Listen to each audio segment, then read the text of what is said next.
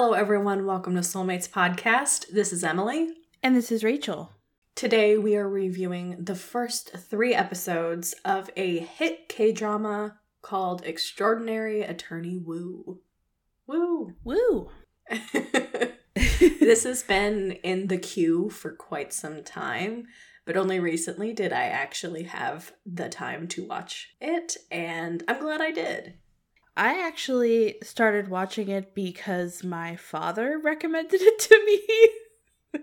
Bruce? Bruce and Nancy. They were like, "We're watching this this Korean show and I think you'd like it." And I was like, "What you're watching a K-drama?" of course, they don't know what the hell that is. They're just like, "We found a lawyer show and it's in Korean." That's like when everyone was watching Squid Game Mm-hmm. I was like, "You're watching a a K drama? Excuse me." That's awesome that your parents had watched the show. Yes, They liked it, I'm assuming, right? yes, but I did um have a small argument with my father about the fact that he watches the dub. Oh, Um okay. but I actually watched the dub too because I wanted to see. He was like, "It's really not that bad. It's fine." And I'm like, "Okay." Um it's still awkward for me. I just find Mhm. dubbing of anything with like live action people in it to be weird because I feel like with anime, they're kind of fudging the mouth movements anyways. so well, yeah, they're also like cartoons. Exactly. So it's not like you can actually see the dictation Mhm. like you can in like in a real person. So There's not that uncanny valley quality. right. And I'm sure that dubbing has gotten better in terms of live action projects. Mhm. like thinking back to movies I saw from the 70s that were so fucking offensive yeah. in terms of their dubbing. But I am firmly in the camp of watch K dramas in Korean with Mhm. subtitles. Yeah. I mean, there are nuances you're going to miss if you watch the dub because even if you don't have like a firm grasp on the Korean language, like you can just tell by like what they're saying more of the meaning and like the tone that they say it in. Oh, yeah. And I know the English speakers that are doing the dub are doing their best to mimic that, but it's not the same. It just isn't the same. Well, now that we have gotten that out of the way. Yes. Sorry. what? It, no, no, it's totally valid. Let's actually explain what Extraordinary Attorney Woo actually is. So, Extraordinary Attorney Woo is a K drama that actually came out in 2022, so last year. In the summer, So we're we're a little we're a sweep slate reviewing it. we've been busy. yeah. also, as you know, K dramas are a commitment because each episode is like an hour long. So this uh, K drama stars Park Eun Bin, and it follows Woo Young Woo, who is the main character, and she's a female rookie attorney with autism. So she's uh, has autism spectrum disorder, um, and she is hired by a major law firm in Seoul. Being different from her neurotypical peers, her manner of communication is seen by them as odd, awkward, and blunt. With each legal case and through her intelligence and photographic memory, she becomes an increasingly competent attorney. I want to say some caveats before we go on. Number one, I have no idea if this actress is actually autistic. I don't think so. So she's acting autism, which inherently I have a little bit of an issue with. I wish they would have hired an actual autistic Korean actress, but I don't know if that exists, honestly. Also, they portray autism in this like she's a brilliant savant type thing, but in episode 3, which we'll get to, they do showcase and emphasize that autism is a, truly a spectrum and that, you know, not everyone is like a weird but brilliant autistic person. Not everyone is Rain Man. Exactly. Exactly. And just because, you know, someone like the terms low functioning, high functioning, if you didn't know, are not condoned by the autistic community because you can be quote unquote low functioning at different times of your day and quote unquote high functioning at other types of the day. So that label is really more eugenics. Mm-hmm. Low functioning being, you know, people that Hitler would have killed, and high functioning, maybe he would have paused on that. so, not to be blunt, but that's essentially what what you're saying when you say that. So, yes, autism spectrum disorder is just that. It is a spectrum. hmm I feel like they've approached it with some nuance. I just wish they would have gone the, the full mile and hired an autistic actress. I think there is a lot of nuance and empathy that went into this show, and especially in episode three, um, which we will get to. But they have a doctor take the stand and he clarifies things about autism spectrum disorder that people may not have known. He said, I can't just diagnose someone by how they're acting, stuff like that. Mhm. So I do think if someone watches this, they will come out of it with more respect and empathy for people on the spectrum. Yes, I agree. We wanted to say that before we got into it because I don't want you to think we're we're like, yeah, neurotypical person acting like an autistic person, thumbs up. Like, no, no. But we do think that this show still has value, and I do think it hits key points that I think the autistic community is trying to hit with the neurotypical public. Like, we don't all look the same, we don't all act the same. Some of us are really smart and have, you know, a lot of special interest in certain topics, which makes us know more information about a specific subject. Some of us aren't. We're not all the same. And people don't treat us with respect every single day. So, that being said, I guess let's get into the episode recaps for episodes one through three. Yes, and there will be spoilers for episodes one through three. I just want to do another shout out to Drama Beans. Thank you for helping me with these summaries. I definitely used this as a base for my notes. I love going back to Drama Beans after I watch something to make sure that I completely understand the plot, just because episodes can be so complex, especially with K dramas. So, Drama Beans, you the best. You're cool beans, drama beans. so the first episode starts off in the year of 2000. Let's go back in time. Woo Young Woo is a seemingly nonverbal child on the autism spectrum. Her dad is attacked by a jealous neighbor and he accuses her dad. He's like, You've been sleeping with my wife. And he's like, No. she had been watching Woo Young Woo when he had to work, but her husband is like, You're cheating with my wife. Um, and they get into a physical altercation. And it stops when she finally speaks and she cites definitions of assault memorized from her father's legal library. And he's like, Oh my god, she speaks. Yes, I know what she's interested in. Yes. yeah. Yeah. Um, and he like runs away very happy with her. And then fast forward 22 years later, Woo Young Woo is the first autistic lawyer in Korea, and she had just been hired at the law firm Hanbada. The CEO of the law firm, who went to law school with Woo's dad, knew that she was autistic, but she took that note off her resume and was just like, take care of her. Mm-hmm. Woo's immediate boss, Jung Myung Suk, is skeptical that she can actually perform her expected duties as a lawyer. She has trouble like entering the building using the revolving door, and I gotta say, those can be really hard. I hate them. I hate Yeah. them. I don't use them most of the time. Yeah. And she also, at one point, kind of talks her boss's ear off about whales. Her two special interests are law and whales. Yeah, whenever she gets like a Jimmy Neutron brain blast, it, they show like stock footage of That's a such a great way to frame that. Yeah. It like zooms out. It's just like a whale breaching and while she's having a mental breakthrough, you know? So, their first client is a woman in her 70s who is charged with attempted murder after hitting her irrationally jealous husband, ooh, sounds familiar, on the head with an iron. He had it coming. Young Woo recognizes the client as the wife of her childhood neighbor, and this woman was always nice to her despite like her husband's semi-violent nature. She always looked after Young Woo. So Young Woo is told to get the client off on probation. She's an old woman. She doesn't need to go to jail. But she states that the client should be gotten off for bodily harm rather than attempted murder. Her reason being that in the future, when her husband dies, the client won't be able to inherit his pension or their house because it's in his name if she's convicted of his attempted murder. which, yeah, that's a total oversight. 100%.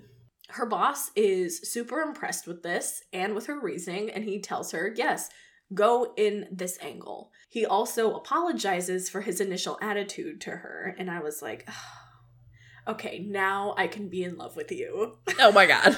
this character. Emily's trying to get Jung Yun Suk and Woo Young Woo canon. It's not canon right now.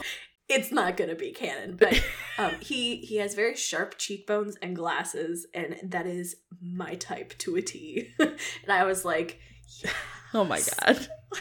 like I was ten seconds away from making some kind of fan cam. Oh my God. Watching this show, He's too pointy. He's not debonair enough to be the lead love interest. and he is her boss. Yeah, Yeah, that would be weird. I just I really like the character, and I just think he's just the most handsome man. oh my god. But yes, he apologizes to her. Woo is accompanied by attorney Lee Jun Ho to visit their client in the hospital.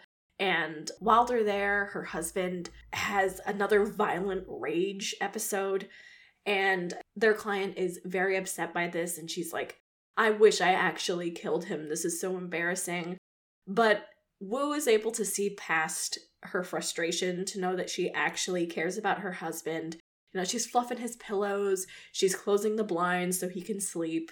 And she notices these things and is like, no, you actually do care. You know, just reminding her. So, as the trial kicks off, and just as the jury is like, yes, we believe you, Young Woo, that's a great argument, the husband dies. Thanks to him lashing out at, at his wife again from the witness stand in the court, her charge is changed from attempted murder to murder, which is much harsher. This does not throw Young Woo off course, though. She fits all of the pieces of the case together to prove that the husband actually died from a pre existing condition rather than being hit on the head with the iron that was totally justified. hmm Yeah, it was some sort of um, brain clotting condition that happens when you have Alzheimer's, I think.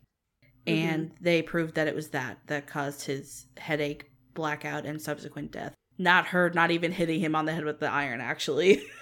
I know. So their client is found not guilty of murder and is let off with probation for bodily harm. And that is the end of episode one. I thought it was a really great introduction to the show. yes. It shows how Young Woo is different from her neurotypical peers. She's always looking at a case a different way. And mm-hmm. that is what helps her be the best attorney.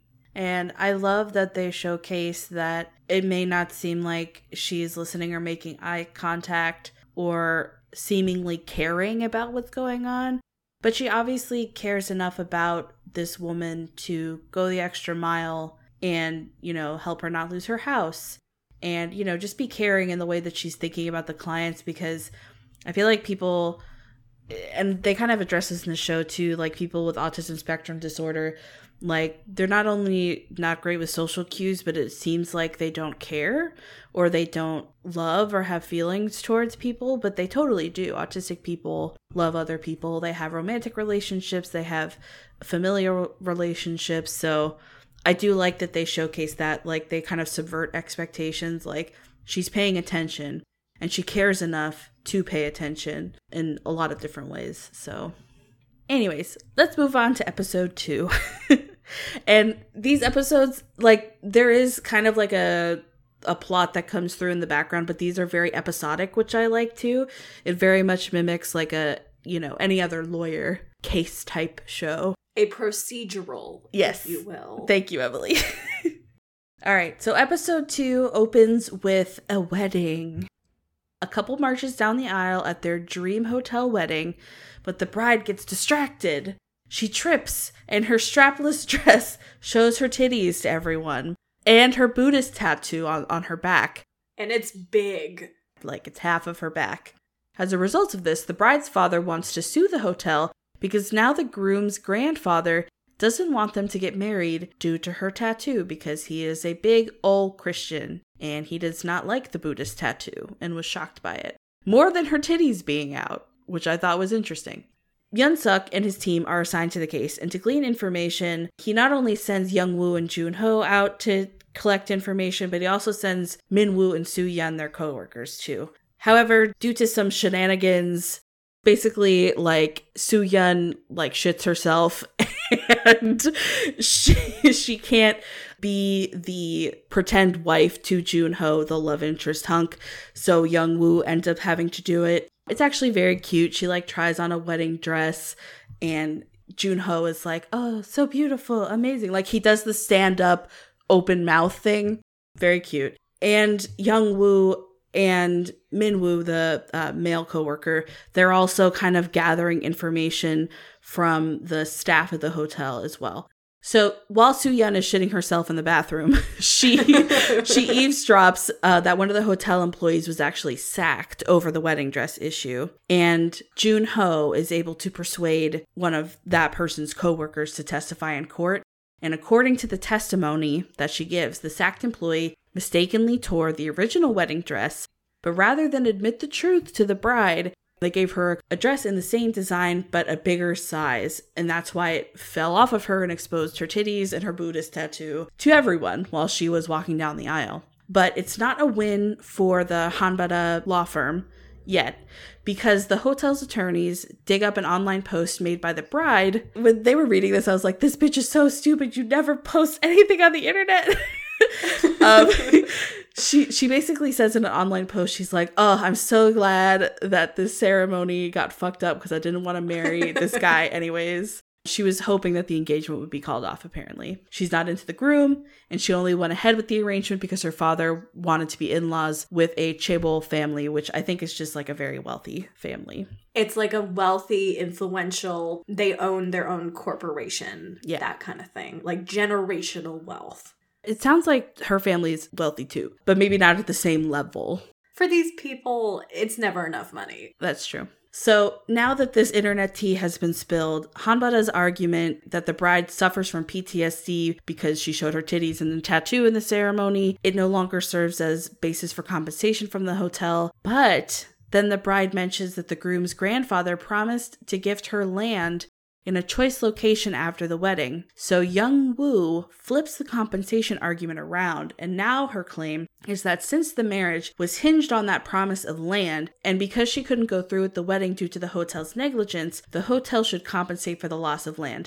So just a little bit of backstory here. The father was asking for like 1 billion won at the start of it, and everyone thought he was crazy for that. But the value of this proposed land was like three times that. So now they're asking for three times the amount they originally came in with. The bride's father, who loves money, he's like Mr. Krabs, um, he loves this.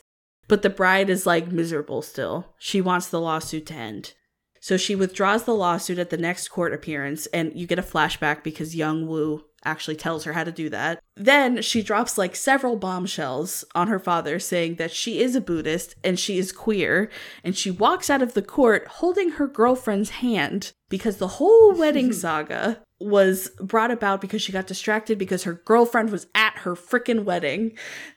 Drama. Drama. So the whole wedding saga has Young Woo thinking about her own future, but she admits to her dad that she probably won't be able to get married because of her autism. Or will she? But she says if she does get married, she's definitely giving her bouquet to her dad so he can get married too. And again, we drive home that just because she's autistic and just because she doesn't show it like everyone else, she loves her dad and she notices that he's single and alone and sad that he's alone. Okay, episode three. So, this episode's case was kind of like an encapsulation of the whole show, Mhm. almost. Very emotionally fraught. yes. It's about a younger brother with autism who allegedly beat his older brother to death. The defendant is largely nonverbal, and the attorneys have trouble communicating with him. On questioning the defendant about the incident, he gets riled up and they just can't get through to him. So Young Woo borrows a page from her dad's playbook, and when she was a child, like the only way her dad could really effectively communicate with her was by using legal terms because that was what she loved, that was what she was interested in. So that is how he, you know, got her to do her chores and whatnot. Mm-hmm. And the defendant is a really big fan of Pengsu, which is like a cartoon penguin So show. cute.